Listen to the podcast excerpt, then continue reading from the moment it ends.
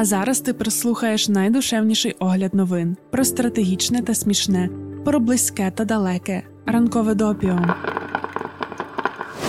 Понеділок, 4 липня 2022 року. Ранкове допіо. Випуск 61.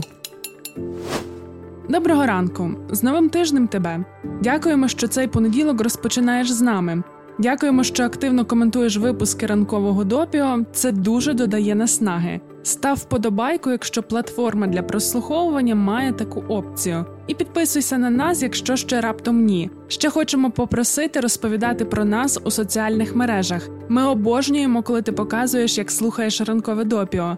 Не забувай позначати нас у сторіс. Наш профіль в інстаграмі знайдеш в описі до подкасту. Ну і якщо 7 липня ти будеш у Львові, то приходь до нас на подію. Познайомимося особисто. Це буде публічний спільний запис двох інших наших подкастів «Макіавельки» та «Культурна тривога». Такі собі культурно-політичні сповіді. Поговоримо про те, звідки ростуть ноги твердження про культуру поза політикою. І аргументовано пояснимо, чому вона там не є. Ну це ми зараз думаємо, що про це говоритимемо, але така подія – це експеримент для нас, тож і бесіда може завернути в якесь інше русло. У будь-якому разі це буде душевно і змістовно. А ще буде вино. 7 липня, 19:00. Покликання на квитки в описі. Усі виручені кошти перераховуємо на ремонт машин, які допомагають наближати нашу велику перемогу.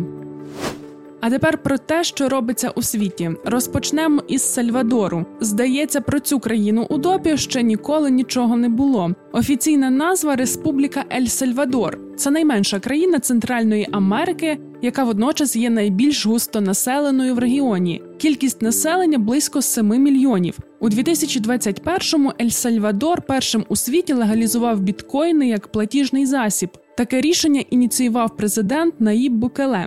Він мотивував необхідність легалізації криптовалюти, щоб спростити грошові перекази за кордоном. Це виглядало привабливим для населення, оскільки 70% сальвадорців та сальвадорок не мають банківського рахунку. Ще серед аргументів президента було зменшення банківських комісій, розвиток туризму та залучення інвестицій. Президентська ініціатива з легалізації криптовалюти для здійснення платежів потягла за собою значні кошти з бюджету та впроваджувалася в умовах економічного напруження. Минулого року загальний борг держави становив близько 90% від ВВП. Значна частина його була накопичена попередніми адміністраціями або спричинена витратами, що пов'язані з пандемією. Уряд почав шукати фінансової допомоги, велися перемовини з Міжнародним валютним фондом про надання 1,3 мільярда доларів. Саме на такому тлі Букеле почав просувати ідею біткоїна як рятівника сальвадорської економіки. Новий підхід, пов'язаний із продажем біткоін-облігацій, мав також допомогти обійтися без допомоги від міжнародних фінансових організацій. З державного бюджету було виділено близько 200 мільйонів доларів на реформу. За виділені кошти усім бажаючим надали криптогаманець із бонусом у $30. Президент Ель-Сальвадору стверджував, що гаманець завантажили 4 мільйони громадян. Також держава створила траст для підтримки криптооперацій і встановила 200 біткоін-банкоматів по всій країні. Що ж з цього всього вийшло?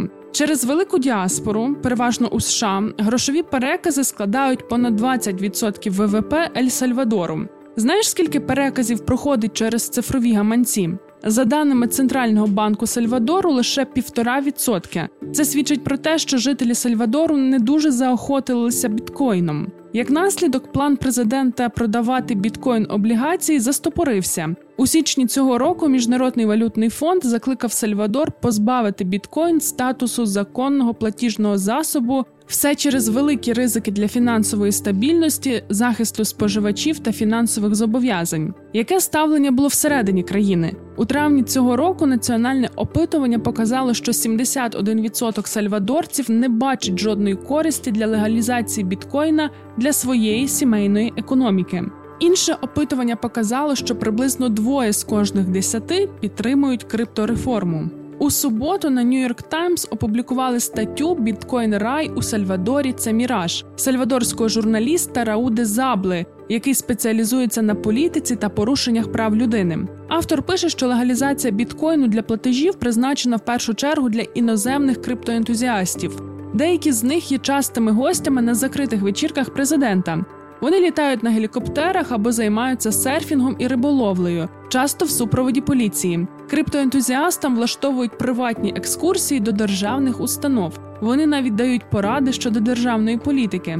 Комунікація президента щодо біткоїну ведеться англійською, оскільки націлюється на прихильників біткоїну, а не на народ Сальвадору. І це при тому, що весь експеримент фінансується то за гроші платників і платниць податків. Уся ця криптоісторія породжує також замилювання очей та поширення неправдивих повідомлень. У лютому цього року Стейсі Герберт, промоутер біткоїнів і президента Букеле, заявила, що масова еміграція з Сальвадору припинилася. А в реальності у лютому митна та прикордонна служба США затримували в середньому 255 сальвадорців щодня. Проєкт «Біткоін Біч», яким керує Майк Петерсон, каліфорнійський серфер, написав у Твіттері, що Сальвадор є дитячим раєм. Президент Букеле ретвітнув це, додавши: «Ми будуємо місце, де ваші діти зможуть жити так, як ви жили, коли були дитиною». Знаєш, який ж дитячий рай у Сальвадорі?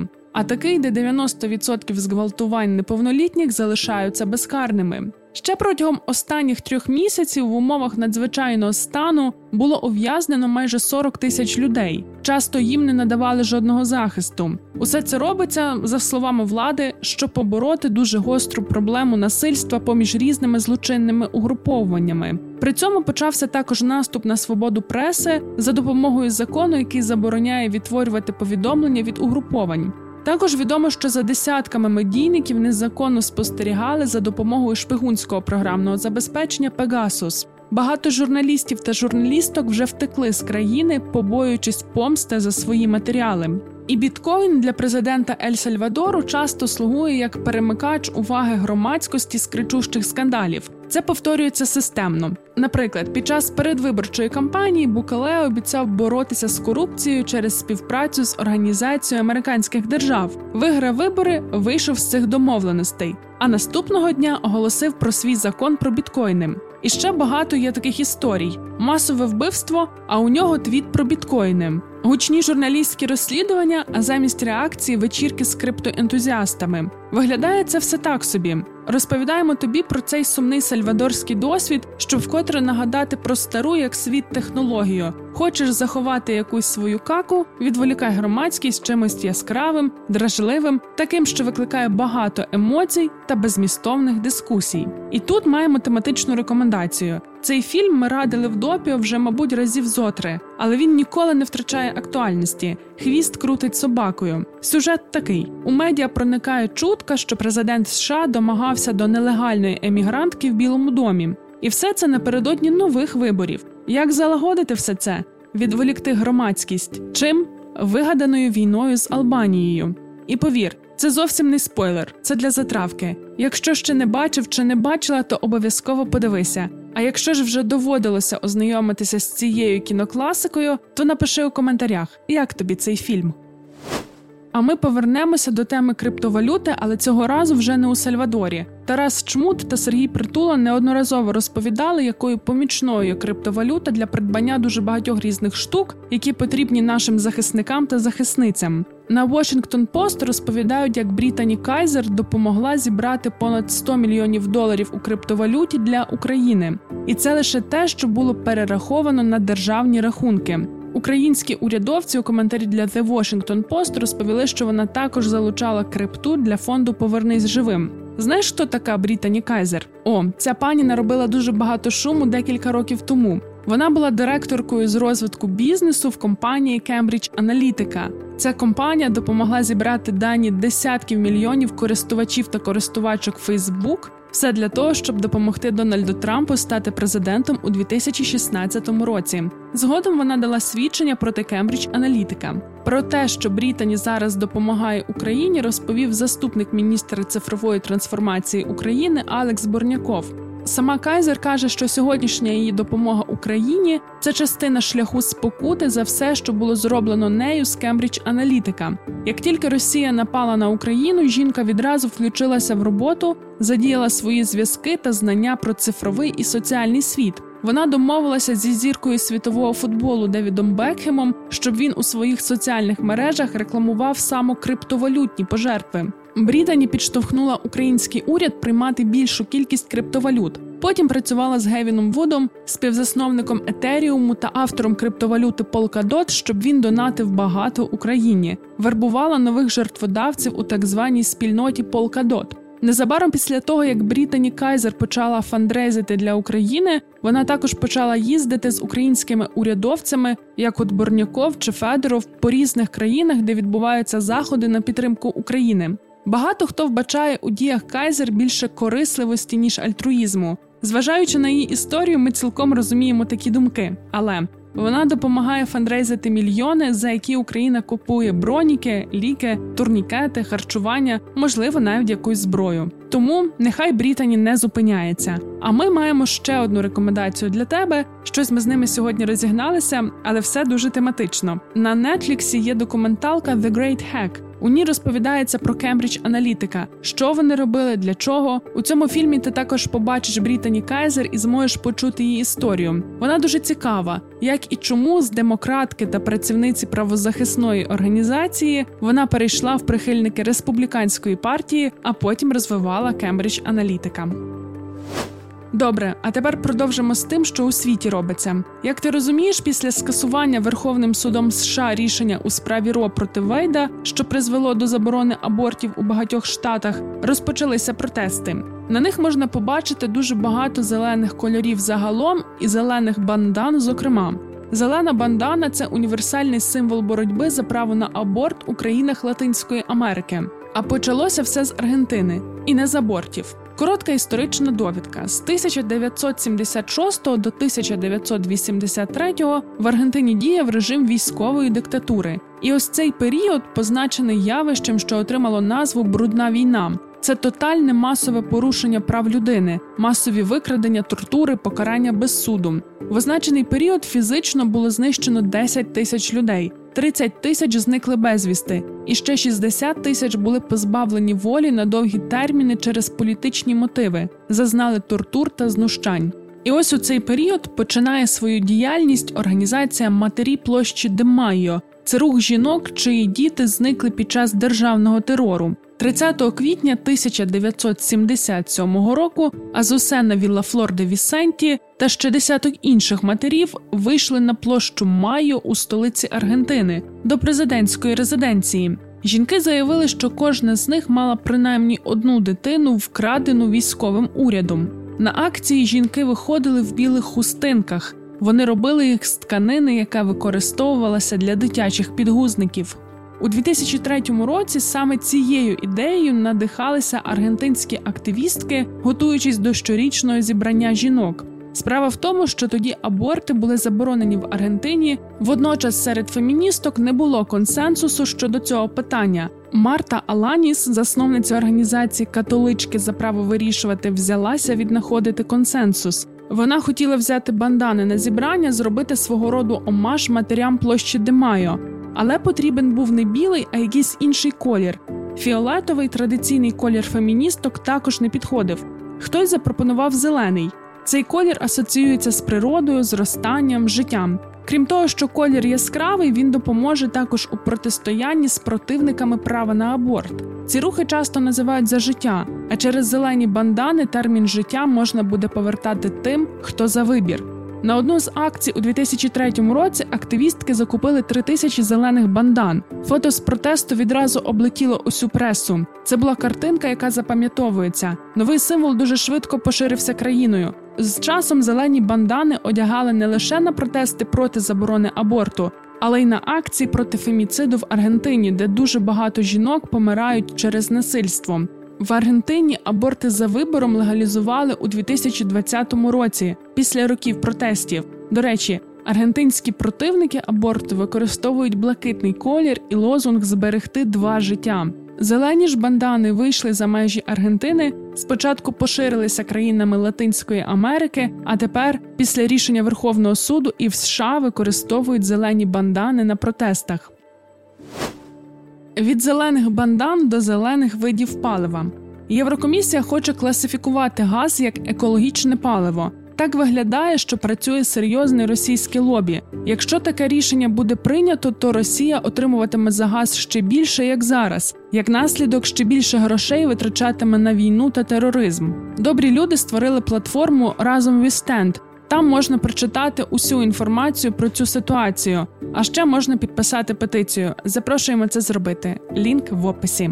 А тепер стільки до ранкової кави. Про події стисло. Північна Корея заявила в п'ятницю, що перший спалах COVID-19 в країні почався з того, що пацієнти торкалися інопланетних речей поблизу кордону з Південною Кореєю. Хто винен? Ага, невістка. І в коронавірусі теж. Ну але предмети поблизу кордону дійсно можна зустріти. Справа в тому, що колишні північнокорейські перебіжчики, які живуть у Південній Кореї тепер, випускають біля демілітаризованої зони, яка розділяє дві Кореї, повітряні кулі з банкнотами в $1, радіоприймачами, компакт-дисками та листівками, що засуджують режим КНДР. Лісова пожежа в Перу загрожує Мачу-Пікчу до колумбовому місту інків, оскільки віддаленість заважає спробам контролювати полум'я. 20 гектарів поблизу руїн інків постраждали від пожежі, яку спричинили у вівторок фермери, які спалювали траву та сміття, щоб підготуватися до посіву. Таліби звернулися до іноземних урядів з проханням офіційно визнати їхню адміністрацію. Цитуємо. Ми просимо країни світу, особливо ісламські країни, визнати Ісламський емірат Афганістан, взяти всі санкції, розморозити кошти та підтримати розвиток Афганістану. Кінець цитати. Нагадаємо, що уряд талібів офіційно не визнаний жодною країною. Одне з ключових питань, яке ставлять до Талібану, це гарантування прав жінок. У проханні про визнання уряду про права жінок не йдеться, але є також прохання не лізти у внутрішні справи країни. Мер невеликого мексиканського містечка одружився на своїй нареченій алігаторці. На яскравій церемонії, під час якої лунала традиційна музика та було багато танців, гості благали лідера корінного населення скріпити весілля поцілунком. Вважається, що семирічна рептилія, яку називають маленькою принцесою, є божеством, яке представляє матір землю, а її шлюб із місцевим лідером символізує приєднання людей до божества. За давнім ритуалом мексиканський мер одружується на алігаторі, щоб забезпечити достаток своїй громаді. Компанія Google Alphabet Inc. заявила, що автоматично видалить записи про відвідування користувачами та користувачками конфіденційних місць, включаючи клініки для проведення абортів. Це рішення було прийняте у відповідь на зростаюче занепокоєння, що дані можуть бути використані для судового переслідування тих, хто шукає репродуктивної допомоги та інших особистих послуг. На цьому прощатимемось, але ненадовго. Скоро знову почуємося. І сподіваємося, що у четвер ти зможеш прийти до нас на публічний запис подкастів. І ми вип'ємо вже не ранкове допіо для бадьорості, а келих вина за особисте знайомство. Ранкове допіо – це огляд новин від Освітнього центру з прав людини у Львові. Про все, що дійсно має значення, ми тобі повідомимо. Щотижня у понеділок, середу та п'ятницю. Можна читати, а можна слухати. Шукай у Telegram, на SoundCloud, Google та Apple Podcasts.